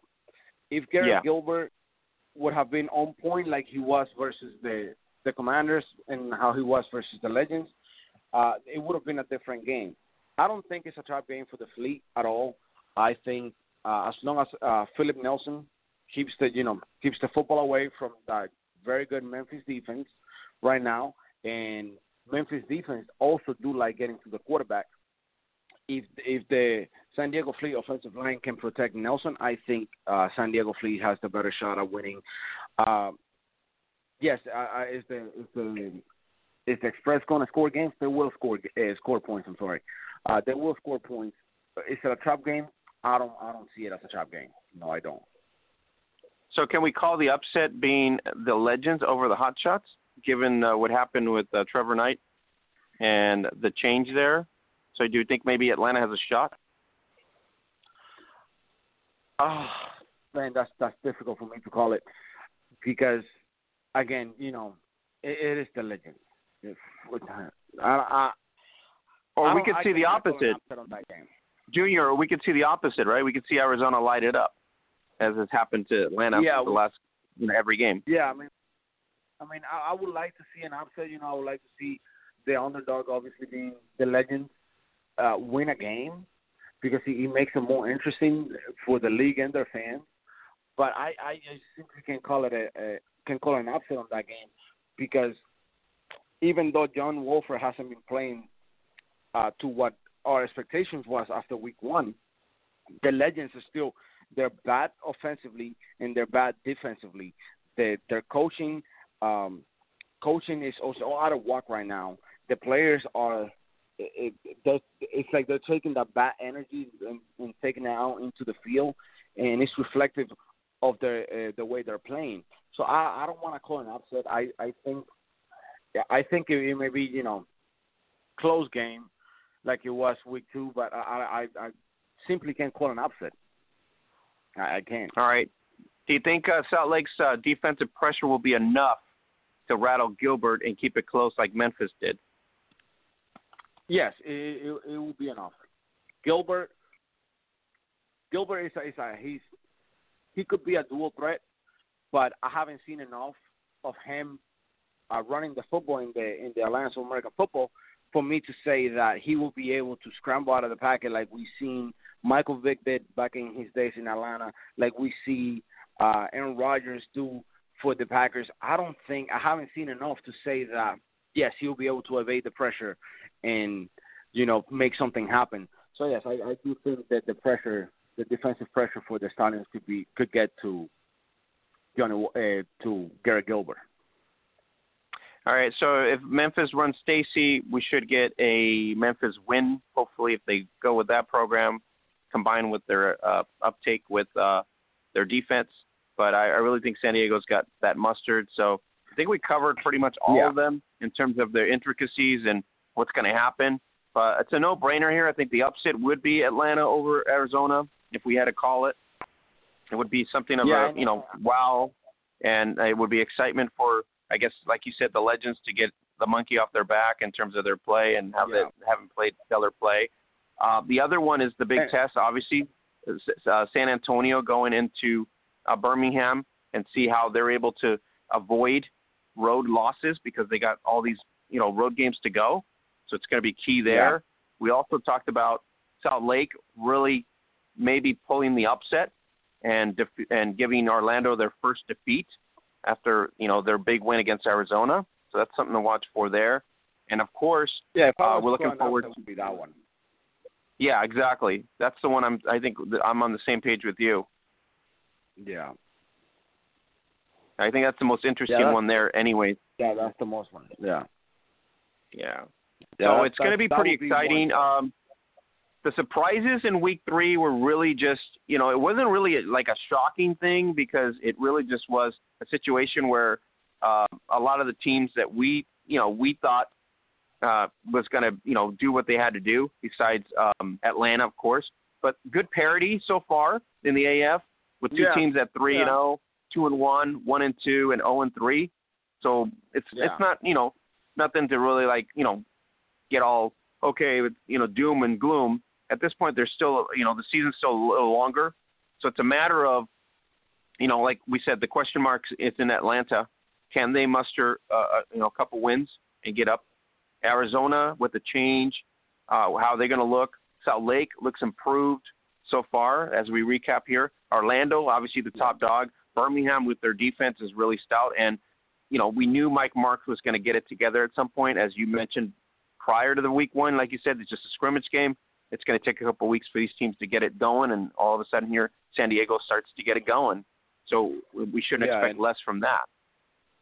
Yeah, and my my uh, my biggest thing is I want to see a win for the legends, mostly because as I sit on Twitter and I scroll and and I just click on the uh, you know legends uh, hashtag or the AAF hashtag, I see Atlanta Legends fans be very, uh, very disillusioned right now with their teams, and I say teams in general because the Falcons, the the Georgia Bulldogs, the now we have the the legends and, they're very disillusioned with with the sports scenery in Atlanta and, and, and Georgia in general and and they you know they they need they need that win they need that win because Junior, can, can we add the happen- Atlanta Hawks?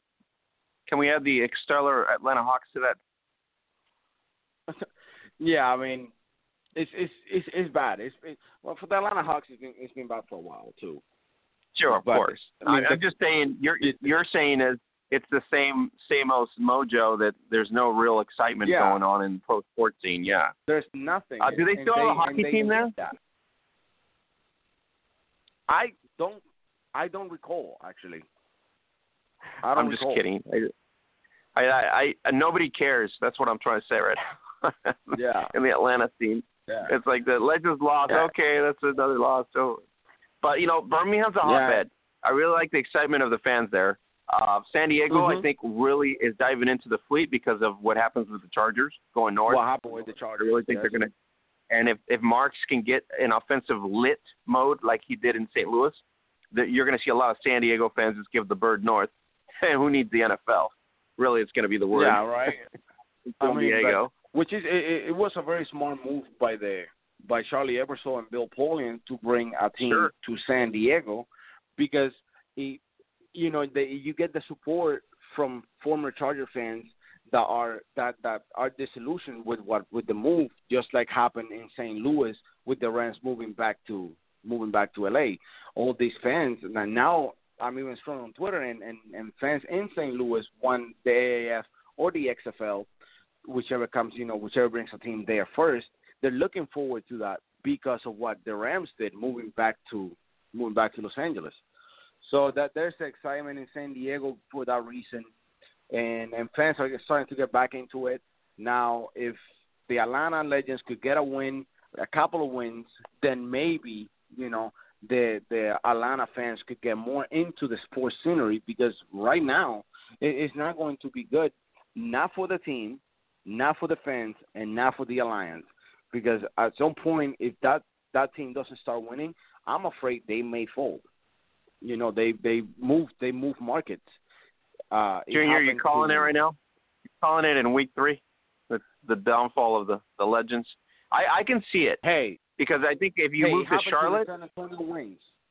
if you if you move Okay, to Charlotte, then it's way Yeah. easier because the you know uh, Dundon already put in his money.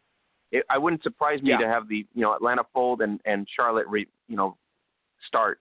Yeah. That would be the wise move. Yeah, I mean, we saw it. We saw it happen with the San Antonio Wings back in the um, in the seventies with the World Yep. Football League when the team was in Miami and and they had to fold after one year, and then they moved the team to San Antonio, and eventually they also folded. Uh, Mike Riley also has experience with that because he was uh, the coach for the Riders. I want to say in the early 1990s, San Antonio Yep. Riders Yep. and, now he's back into the picture in San Antonio. So we've seen Yep. those teams, you know, fold after one year and then move markets, and, and that could possibly be what happens with the Legends. You know, they might have to And you- you're- after this year and move it. Your last two weeks you've called it. So Atlanta could move and fold or shift, and you even said San Antonio is so unstable in terms of history that that team could also Yeah. probably fold and and, and shift. So Well, I mean, at this point, it's best- just a matter. It's just a matter of. Right, exactly. No, that's what I'm saying. But I'm I'm just saying, year two of AAF, we could see some shifting or retracting. Yeah. We could see something Oh, of yeah, that nature. Yeah, yeah. Yeah. Well, we we could see it in in a couple of markets being uh, the legends in San Antonio, given especially San Antonio, given their history in football. It's like it, they put the fans there because it's Texas, because Texas is football country. But we also see that the teams don't have success in San Antonio, so they end up moving market. I mean, the the, the Riders ended up all the way in the CFL at some point, and they changed names and everything. So yeah, I mean, we could see that happening again. All right. So uh, at this point, pretty exciting weekend coming up here.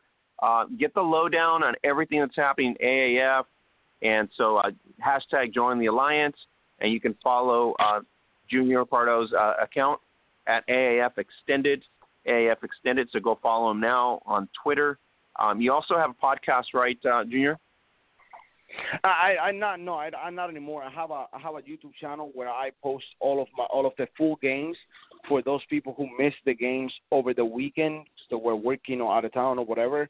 I have a YouTube channel AAF Extended as well, and they everyone can watch the games right there.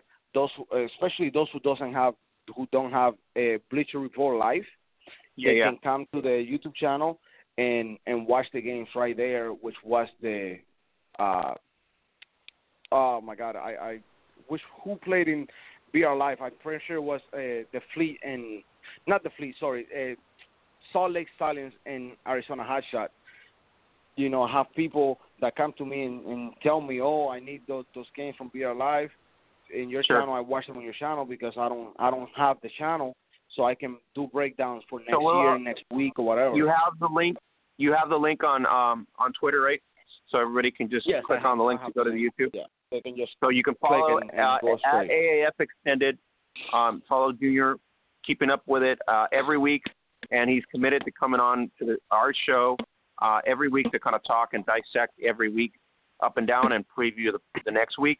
So, uh, Junior, I really appreciate you making the time. I really do, and uh, it's kind of exciting to talk about this brand new league and all the stars that are uh, going to be uprising. And of course, not every league's going to be, you know, not every team's going to be successful, but at this point, Atlanta looks like it, it just needs to retool itself and maybe make make a, a couple wins out of the whole season before the, end, the season ends. Yes, yes, yes.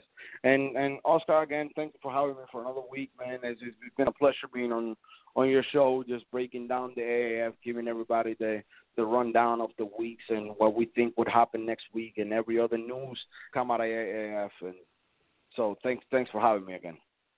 Yeah, no problem. My pleasure. The pleasure's mine, and uh, looking forward to next week and talking about AAF. And we'll see if we get the upset, uh, of course, in Atlanta against uh, Arizona. Yeah, and we'll see if Yeah, we can get the upset in Salt Lake versus the uh, the Apollos. So that'll be the two games that I'm going to be kind of like eyeing in on. So thanks for coming in. Uh, uh, chat next Tuesday as we get into week four of the AAF. All right, man. Thanks for having me, and I'll be talking to you next Tuesday. Heck, thank you. Have a great uh, week. All right. So that was uh, Junior Pardo. It's uh, at AAF Extended on Twitter, and you can go to follow him on Twitter at AF Extended, and he's got the link for the YouTube channel where you can watch all the uh, AAF games, like he said, from CBS Sports, from NFL Network, and uh, BR Live as well, Bleacher Report Live. Um, so check it out. He's going to be here every week. He's committed to helping us out with spotlighting the AAF and dissecting it, recapping it, and kind of spotlighting some of the players. So hopefully you guys are enjoying it. Uh, every week it's going to come in, and Junior's done a great job with research as well. And so we're kind of talking it up. Pretty awesome to kind of figure that out. And uh, so we're looking forward to that, as well as we had a, win. Uh, Flato Dominy of the Mile High Blaze, which is she's totally, totally excited uh, right now to try to get going for the new season. It's coming up in uh, 2019 and the Tier 2 and the WFA. So uh, for you guys to stay up to date on everything that's happening in the women's game, of course, you need to go to facebook.com forward slash Gridiron Beauties, the hub for everything women's American football internationally and domestically. Um, great story by NBC, NBCNews.com. Uh, it was Anto- uh, Antoinette Harris, who's been offered six college scholarships, and she chose uh, Central Methodist uh, College, and it was uh, covered by NBC, NBC News as well. So that feature is up there on our Facebook page at the Gridiron Beauties on Facebook. And let's talk about some of the action that happened in the Extreme uh, Football League. The final in Week Three, all scores final. It was uh, 14 to six. The Divas fall, uh, and and 14, 46 to zero. The Spartans fall to the Generals, and 26 the Sirens versus the Warhawks, 26 to 14. So that's what it looked like there. Power ranking so far as we get into the, the week, week three in the books. Uh, no change in the power rankings after this week's matchups. Top teams showed what they were leading the pack. The South Texas Generals took care of business against the Texas Lady Spartans in their home opener. Uh, no surprise there, of course. The River City Sirens swarmed their way back down to South Texas to claim their second win of the season after a quick bye week in week two. Even though the Warhawks played the Sirens tough, they were unable to make enough plays to close off uh, the game with the victory. So now the Sirens seem to have enough to stay at the number two spot, although um, we are sure the Cobras and the Empire will be chasing them in the coming weeks. South Texas Cobras took care of business against the inconsistent Corpus Christi Divas. Low scoring game, which clearly shows the Divas were in contention most of the game, but ultimately they came up short. The Cobras will take the dub regardless of the fashion and enjoy that number three spot as they get ready to host Warhawks this coming week.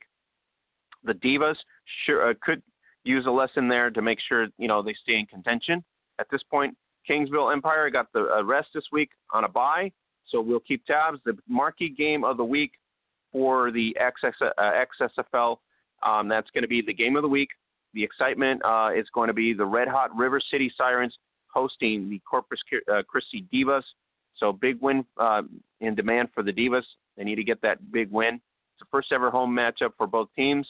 And if you're in San Antonio, San Marcos, and Austin, obviously you can catch the game there.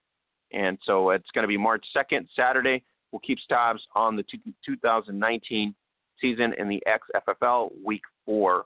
So we'll go to, to Spain, of all places. So let me get my notes here.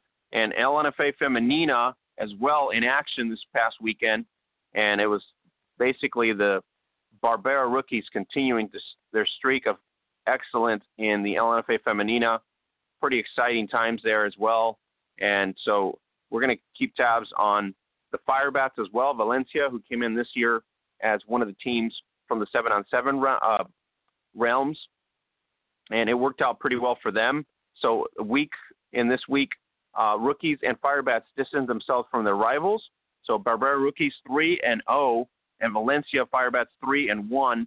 So they're at the front of the uh, standings at this point in the women's LNFA. Current champions did not fail at home against Barcelona Buffaloes in a 22 to two victory, and the Valencias added a vital triumph win against the Pioneers uh, 16 to 12. With these uh, victories, the two squads uh, obviously going towards uh, and eyeing for the championship with the two victories of margin with respect to their obviously uh, contenders. On Saturday, the Pioneers fell to the Firebats in a very close matchup with many alternatives on the scoreboard, which was resolved in the last quarter, 12, 16 to 12. Pioneers ahead in the first quarter with a touchdown by Rocio Martinez, but before the break, uh, Firebats managed to turn the result with a TD by Gloria El Adasi, converted by two points by Natalia Alvarez. At that point, eight to six.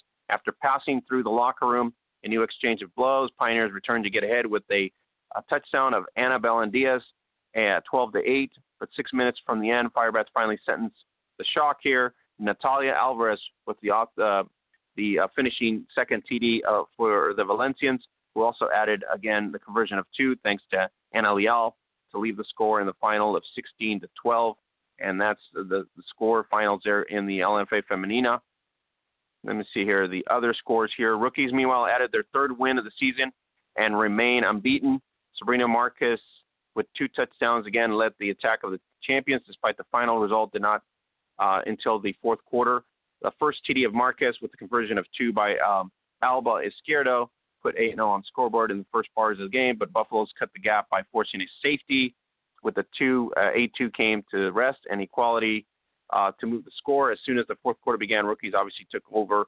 Uh, second TD of Sabrina Marquez rec- after recovering a fumble when the uh, Buffaloes attack was uh, near the end zone. Quarterback Monica Rafecas added the conversion of two points and put the 16 to 2 on the scoreboard. Uh, Buffaloes did not uh, let up. They kept fighting, but without success. And in the last moments, Monica Ficas rounded the win with the new touchdown to finalize the score 22 to 2 and we're looking at the standings coming up here um, next weekend.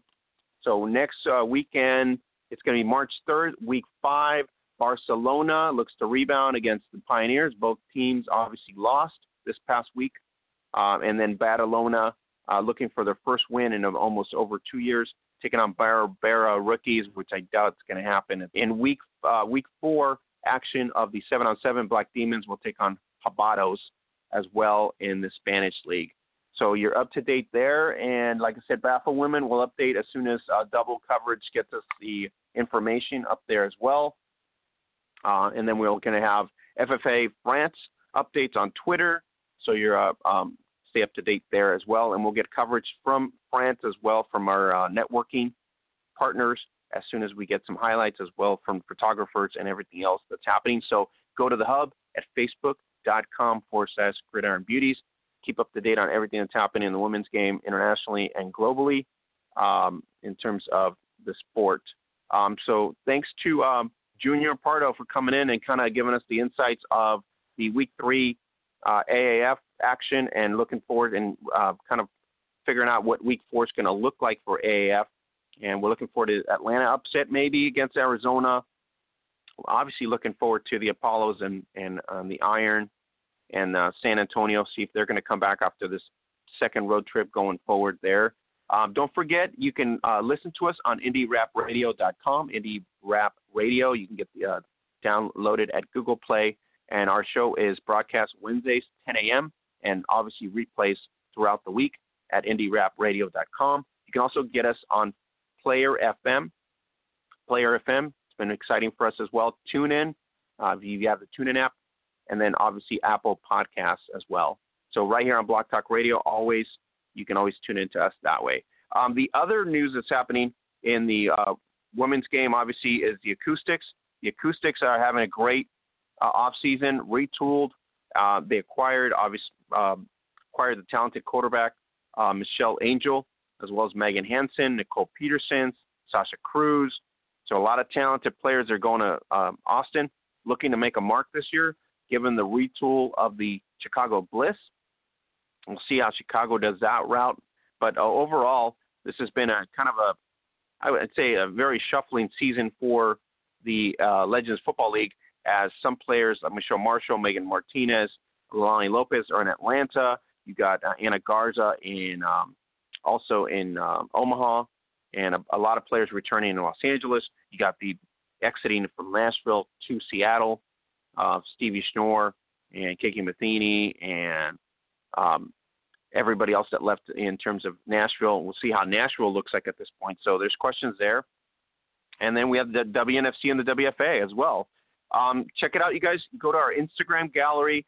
Go like the uh, post that we uh, reposted from Prague Black Cats. Uh, Barusha, the best offensive player twice, and Radush, the most valuable player uh, of the uh, Prague Black Cats. And you can get it right now and check it out and go like it. Over 400 likes. So these girls are totally excited that everybody's gone to like their uh, our post at Gridiron Beauties on Instagram. So uh, check it out. Go to the link there and uh, go give them a like. So amazing season that they had, and they're amazing athletes as well. So congratulations to both of them off the uh, CAAF in Czech Republic as well. Um, let's see here what else we got going on in terms of the recaps. You got all the AAF recaps that me and Junior talked about this uh, in the last uh, segment. Subscribe to our YouTube channel if you haven't already. Uh, shared content of amazing women playing American football globally, anytime, anywhere. Go to subscribe to our YouTube channel, and uh, the link is there as well. So hit the bell icon for any alerts and get uh, excited to watch American women's football globally as well. Um, there is a breaking news that came out. Massachusetts introduces a youth ban bill. You can read it up on it. Uh, California Youth Football Association also was facing that ban earlier in the year. Um, the real question is where is USA Football and the NFL in opposing these ban bills? So give us your feedback there.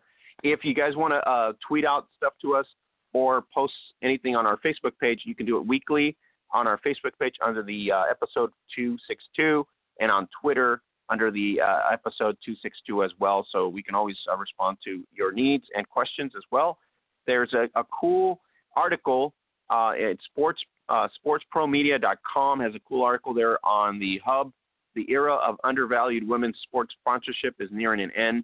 It has to do with basically European soccer as well as rugby, but it still applies to women's tackle football. So I thought it was a good piece to kind of revisit there.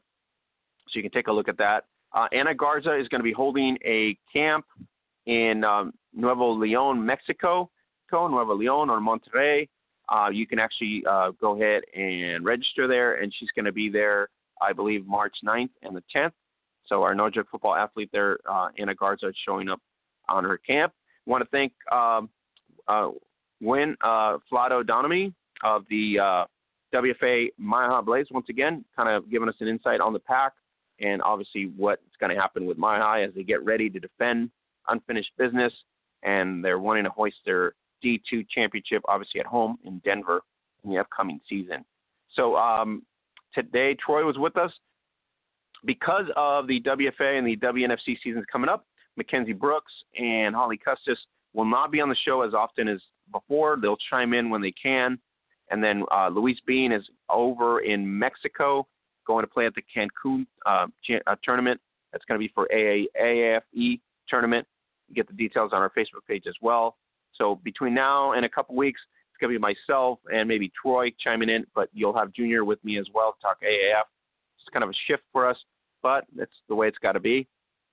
So really, really appreciate you guys t- um, kind of like tuning in and giving us feedback as well. Go to the Apple uh, link if you can on our Facebook page and go ahead and rate our podcast, whether it be one through five. Hopefully, we earn fives and leave some comments there if you like the show. Fantastic host, fantastic co-host good topics, love women's football, whatever. So check out, go to the link on Apple Podcasts and kind of give us a, a nice little comment and thumb and rate it so we can get some ratings go up and bring more awareness to the sport.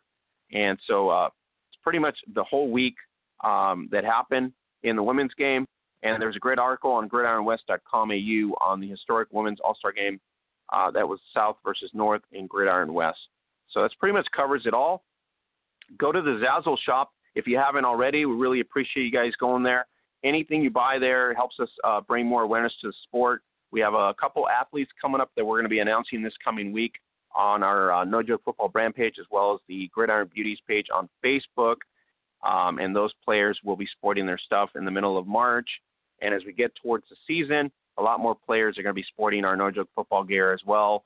So be on the lookout for who's going to be sporting the No Joke Football brand going forward. So really, really appreciate you guys supporting us and bringing awareness to sport at the same time.